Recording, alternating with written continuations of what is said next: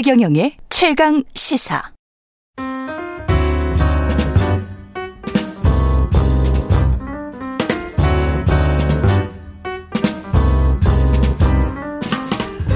네, 더 나은 미래를 위해서 오늘의 정책을 고민합니다. 김기식의 정책 이야기 식센스, 김기식 더미래연구소 소장 나와 계십니다. 안녕하세요. 예, 안녕하세요. 예, 대입제도 개편 이야기가 나올 정도로 올해 수능이 네, 네. 이상해서, 그리고 게다가 이제 뭐 출제 오류가 명확, 법원 때문에 네, 이제 네. 명확하게 판별이 된 거고요. 이게 수능에서 출제 오류가 그동안에 아홉 차례나 있었군요. 네네. 출제 예. 오류가 빈번히 나오는데요. 예. 뭐 여러 가지 뭐 출제 과정과 검증, 평가 이런 것의 문제를 얘기합니다만 한마디로 얘기하면 변별력을 만들기 위해서 너무 시험 문제를 어렵게 내서 틀리게 만들 문제를 내다 보니까 이런 문제가 생기는 거죠. 이번 음. 문제가 된 문항도 미국의 그 유수의 대학의 그 석학께서 말씀하시기를 한국에서 고등학교 입시 문제에 이런 문제가 나왔다는 게 놀랍다. 아? 세계적인 석학이 이런 말을 할 정도의 시험 문제를 내는 것 자체가 난센스인 거죠. 그러니까 지식 자랑된 것 같아요. 예, 예. 그러니까, 예. 그러니까 지금 음. 죄송합니다. 제가 원래 평소에는 음. 그 나이, 고향, 뭐 출신 학교 학번 이런 거 절대 안 묻는 사람인데 오늘 방송 때문에 말씀드립니다만 예. 제가 서울대학교라는 데를 나왔는데요. 예. 제 대학 동기들끼리 자녀들이 보는 그 음. 수능 시험 문제를 한번, 한번 둘러보고 나서 다 하는 말은 우리가 만약 수능 봤으면 한 명도 서울대 못 들어왔다라고 할 만큼 요즘 시험 문제가 너무 어렵고요. 음. 일단 뭐 난이도를 떠나서 국어나 영어나 이런 거 지문의 분량만 놓고 생각하면 이거는 시험은 보는 스킬을 학원에 가서 훈련받지 않으면 그렇죠. 그 오십 분 시간 안에 그 많은 지문을 읽고 음. 어, 그 답을 한다는 게 불가능한 정도입니다. 그러니까 수능이 과거 저희가 봤던 학력고사에 비해서 어떤 이 단문 담답이 아니라 창의적인 사고를 요하는 문제를 낸다는 게 취지인데 그게 지문의 물량을 저렇게 많이 늘려서 만약에 저거를 제대로 다 읽으면 절대로 오십 분 안에 문제 못 풀거든요. 음. 저는 그런 점에서는 지금의 수능의 출제 방식 자체를 근본적으로 바꿔야 되는 게 맞다. 너무 어렵다. 그렇죠.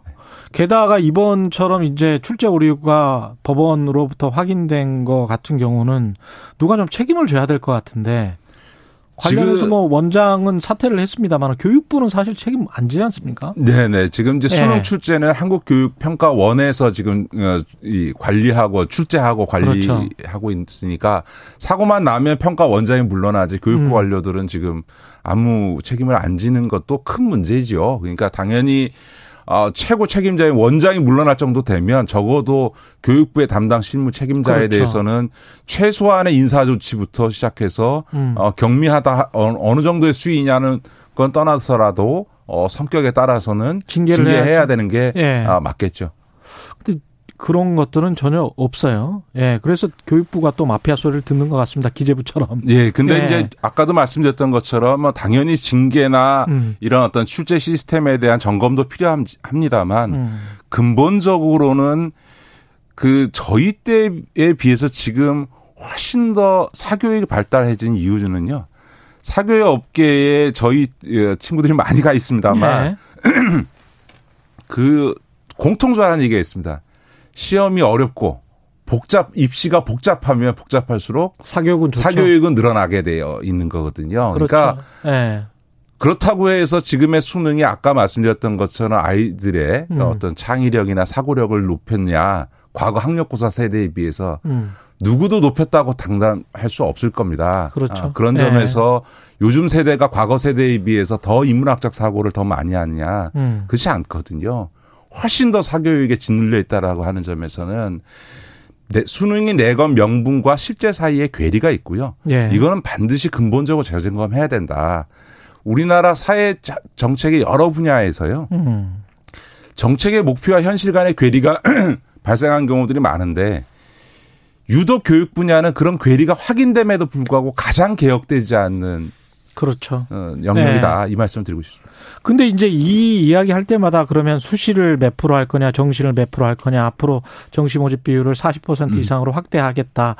뭐 이런 이야기만 하잖아요. 네, 네. 근데 옆에서 이렇게 쭉 지켜본 바로는 정시를 확대하든 네, 수시를 어떻게 확대하든 그 관련된 사교육과 그리고 잘 사는 지역의 학생들이 특정 특목고나 이런 쪽에서 더 많이 가는 거는 뭐 이게 막아지지 않는 거 아닙니까? 그렇지 않습니다. 그 예. 지금 최 기자께서는 예. 그 일반고 학생에게 수시하고 정시 중에 뭐가 더 유리할 것 같습니까? 아니 그렇게 수시나 정시 말고요. 구십사 년도에 수능이 들어오기 전에 네네. 전에 상황을 살펴보면 제가 나온 곳은 이제 지역에 있는 고등학교란 말이죠. 근데 거기에서는 엄청나게 많이 들어갔었어요, 사실. 예, 맞습니다. 예. 그러니까 사실은 아까 제가 죄송합니다만 제가 예. 서울대학교를 나왔는데 저희 과의 삼분의 일 정도는 본인이 스스로 아르바이트하지 않으면 학교를 다닐 수 없는 정도의 경제적 형편이 있는 가정에서 그때는 가난한 지역 예, 학생들 굉장히 많이 갔거든요. 왔고요. 그다음에 강남이나 이런 소위 그 부자 동네 예. 부잣집 자녀는 저희 동기 중에 한 십 퍼센트가 채 안 됐습니다. 그런데 예. 지금은 거의 서울대학교의 삼분의 이가 우리나라 중산층 이상 강남 지역 출신들이 지금 그거 말씀드리는 어, 거예요. 네, 이렇게 예. 되거든요. 예. 그럼 이런 시스템이 어떻게 와 있냐라고 음. 하는 점에서는 아까도 말씀드렸던 것처럼 사교육의 영향력이 너무 커져서 음. 시험이 어려워지고 입시가 복잡해지니까 사교육의 의, 내 온도가 높아지고 그 사교육을 감당할 수 있는 이른바 살만한 집 자녀들이 오, 좋은 대학에 많이 들어간 현상이 발생하는 게 하나 있고요. 네.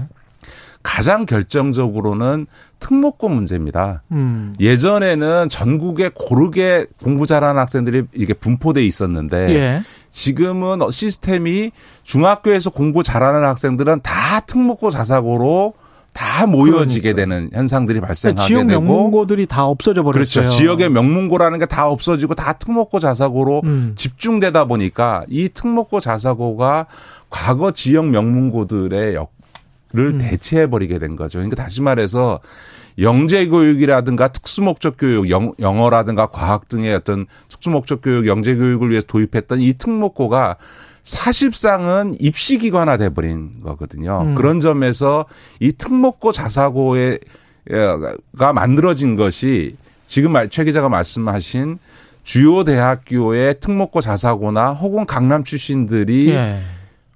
절대 비중을 차지하게 되는 절대 비중이에요, 정말. 이런 예. 왜곡 현상을 낳은 원인입니다. 예. 그런 점에서 보면 특목고 자사고를 폐지하고 그래서 전국적으로 음. 고르게 인재가 고등학교를 다닐 수 있게 만들어주는 것. 그다음에 앞서도 계속 말씀드립니다만 수능을 이렇게 어렵게 내지 말고 음. 과거 학력고사 수준에서 시험 문제를 내서 사교육 의존도를 확 줄이는 것. 음. 세 번째는 입시를 이렇게 복잡하게 하지 말고 단순화시키는 것.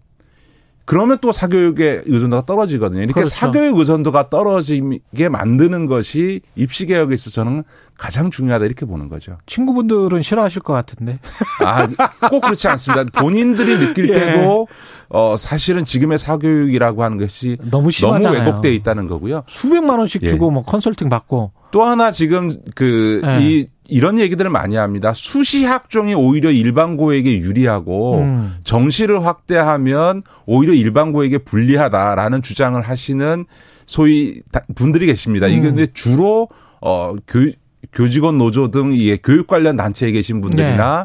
서울대나 교, 이, 저, 교수들이 그런 말씀을 많이 하시는데 예, 서울대 교수분들이 사, 그런 말씀 많이 사실은 하세요. 그거는 예. 명백히 통계 조작에 의한 거짓말입니다. 통계 조작이다. 예, 왜냐하면 예. 예를 들어서 서울대학교의 음. 수시에서 일반고 학생이 많다라고 얘기하는 것의 중요한 논거의 통계적 논거는 뭐냐면 그 안에 지역균형 선발하고 그렇죠, 그렇죠. 사회배려자 선발이라고 하는 특별 전형 숫자를 포함시킨 겁니다. 음. 그런데 문제는 이 지역균형 선발 한 해 지금 이천이십일 년 기준으로 한 칠백삼십팔 명, 예. 칠백사십 명 정도가 입학됐고 음. 전체적으로 사회배자 그 특별 전형까지 합치면 한 구백 명 정도가 그 일, 그 선발이 되는데요. 이 제도는 수시 학종이 생기기 전인 참여정부 때 만들어진 겁니다. 음. 학종제도라고 하는 건 박근혜 정부 때 만들어진 거고 예. 이 지역균형 선발이라고 하는 것은 참여정부 때 만들어진 건데 이 지역균형 선발이라고 하는 학종 수시와는 전혀 무관한 제도를 마치 수시 학종 때문에 일반고 학생들이 지역균형 선발을 통해서 많이 들어온 것처럼 지금 통계를 조작하고 있는 거거든요. 아. 다시 말해서 이런 지역균형 선발이나 사회 그 이 배려자 선발, 예. 사배자 선발을 배제하고 수시 일반 전형과 정시만을 비교하면 음. 정시가 일반고 합격률이 훨씬 높습니다. 아, 그렇게만 생각을 그렇습니다. 하면. 수시 일반 전형에서는 음. 특목고 자사고 출신들이 육십 퍼센트 이상을 차지할 정도로 압도적으로 수시 일반 전형에서 특목고 자사고 출신들이 유리하고요. 그러면 지역 균형하고 수시 배려자, 저, 사회적, 사, 사, 사회적 배려자들은 그대로 놔두고. 네네. 정시를 확대하는 게 훨씬 더 균등하게 가를 수 있다? 그렇죠. 지역 균형 선발이나 네. 사회 배려자 선발은 네. 수시냐 정시냐 학종과 별개로. 그대로 놔두고. 제대로 운영하면 되는 거거든요. 예. 그런 점에서 그렇고요. 하나 좀 충격적인 말씀을 드리면. 음. 우리나라 교육정책을 주무르고 있는 데가 서울대 사범대 교육학과 출신들이 그렇죠. 대부분인데 그 예. 서울대 사범대 교육학과. 특정 고등학교 출신들. 네. 예. 서울대 사범대 교육학과는 백 퍼센트 수시로 선발을 해왔습니다. 최근에는 어떻게 바뀌었는지 모르겠습니다만. 그리고 인문대의 그 어문 계열의 학과들의 거의 대부분이 백 퍼센트 수시를 했습니다. 서울대가 보통 칠십몇 퍼센트 정도의 수시 그 채를 아. 하는데요. 특정 학과는 백 퍼센트를 했습니다. 그 이유가 뭘까요? 그 사실 엄마 아빠 따라서 외국에 많이 갔다 온 학생들이 훨씬 유리하겠네요. 그게 아니고요. 예, 네, 아니에요? 수시 왜 인문대 일부 네. 어문학과 계열이라든가 네. 사범대 교육학과나 이런 데들이 수시로 백 퍼센트를 뽑아왔냐면 어. 정시를 하게 되면 어. 학교의 학과의 커트라인이 공개됩니다. 아. 소위 비인기 학과의 경우에는 어. 정시 선발을 하게 되면 소위 수능 커트라인 점수가 나오게 되니까 음. 이게 당연히 하위권으로 기록될 게 싫어서 아. 백 퍼센트 수시를 통해서 특목고 자사고 강남 출신들로 신입생을 다 선발해 왔습니다. 음. 이건 뭐 그 과에 계신 분의 증언이니까 음. 뭐 백 퍼센트 사실이고요. 이런 부끄러운 현실을 그대로 두고 수시와 학종이 오히려 일반고에게 유리하다. 음. 그래서 정시를 확대하면 특목고 자사고 애들에게 오히려 유리하다라는 이런 거짓말을 해서는 곤란하고요. 음. 가장 근본적으로는 이천이십오 년이 되면 고교 학점제를 실시합니다. 예. 이 고교 학점제를 하게 되면 절대평가제로 바뀌어야 되고요. 음. 상대평가가 아니고. 왜냐하면 듣는 과목이 다르기 때문에 절대평가를 해줘야 됩니다. 음. 어려운 심화과정 수업을 들었을 때는 그 점수에 있어서 훨씬 가점을 줘야 되기도 하거든요. 그래서 어쨌든 절대평가를 하게 되고 그렇기 때문에 특목고 자사고가 있으면 당연히 특목고 자사고 학생들이 훨씬 유리하기 때문에 고교학점제 시행과 함께 특목고 자사고가 다 폐지됩니다. 아. 저는 이천이십오 년도에 고교학점제가 전면 시행되면서 특목고 자사고가 전면 폐지되는 그 시점이야말로 음. 대한민국 입시제도 변화에 큰 변곡점이 될 거다. 음. 그러면 좀 달라질까요? 그렇죠. 왜냐하면 음. 특목고 자사고 없어지면 수시로 선발해야 되는 거나 학종 선발을 통해서 특목고 자사고 애들만을 따로 뽑아야 유인 동기가 확 떨어지게 되겠죠. 음. 알겠습니다. 이삼오오 님, 사교육질은 높아지고 아이들 머리는 지진나고 사회에서 요구하는 경쟁구도는 더 높아지고 끝없이 올라가는 난이도. 근데 사회에서 요구하는 그 경쟁구도로 가르치고 있는지는 모르겠습니다. 허국국님, 대한민국 입시의 장점이자 단점은 수준이 지나치게 고퀄이라는 것. 이미 완성된 학생들을 왜 뽑나요? 김라이언님, 내가 졸업한 고등학교 우리 때 서울대 삼십 명씩 갔는데 지금 한 명 간다고 합니다. 고교 입시부터 잘하는 친구 다 특목고로 가서. 그런 아까 말씀을 하셨고요. 올 한 해 정리를 간단하게 뭐 일 분 정도밖에 안 남았네요. 소장님 보시기에 올해 가장 잘된 정책, 실패한 정책 한 가지씩만 꼽으면. 예, 올해는 예. 정책적으로 보면 코로나와 부동산이 예. 그 모든 정책 영역을 압도한 거죠. 음. 어, 부동산 정책에 있어서의 일부 어, 실패라고 하는 것이 지금 이제 대선에도 지대한 영향을 미칠 만큼 올해 작년 올해 연이어서 지금 부동산이 계속 상승해 오면서 많은 서민들에게 좌절감을 줬던 문제가 제일 크고요.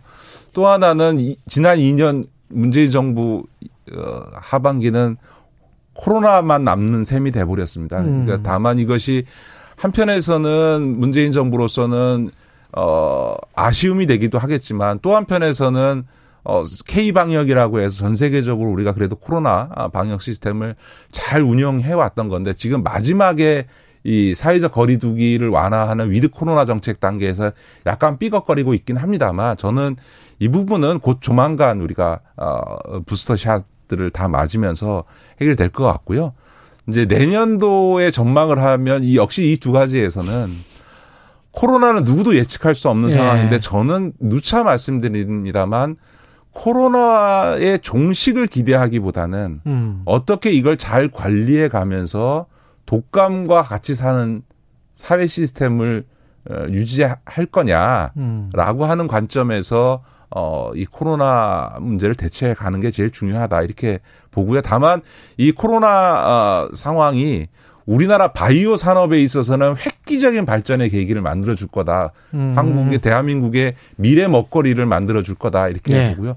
부동산은 지금은 이제는 가격의 상승이 아니라 이제 부동산의 급락을 걱정하게 되는. 왜냐하면 음. 다른 게 아니고 어, 부동산 담보대출을 했던 음. 중산층 이하 서민들에게 있어서는 자칫하면 음. 이 부동산 가격의 하락이 어, 가계부채 문제의 폭발로 나타날 수 있어서 이 점은 특별히 내년도에 관리할 필요가 있다 이 말씀드립니다. 오늘 말씀 잘 들었습니다. 김기식의 식센스 더미래연구소 김기식 소장과 함께했습니다. 고맙습니다. 네, 고맙습니다. 케이비에스 라디오 최경영의 최강시사 듣고 계신 지금 시각은 여덟 시 사십칠 분입니다.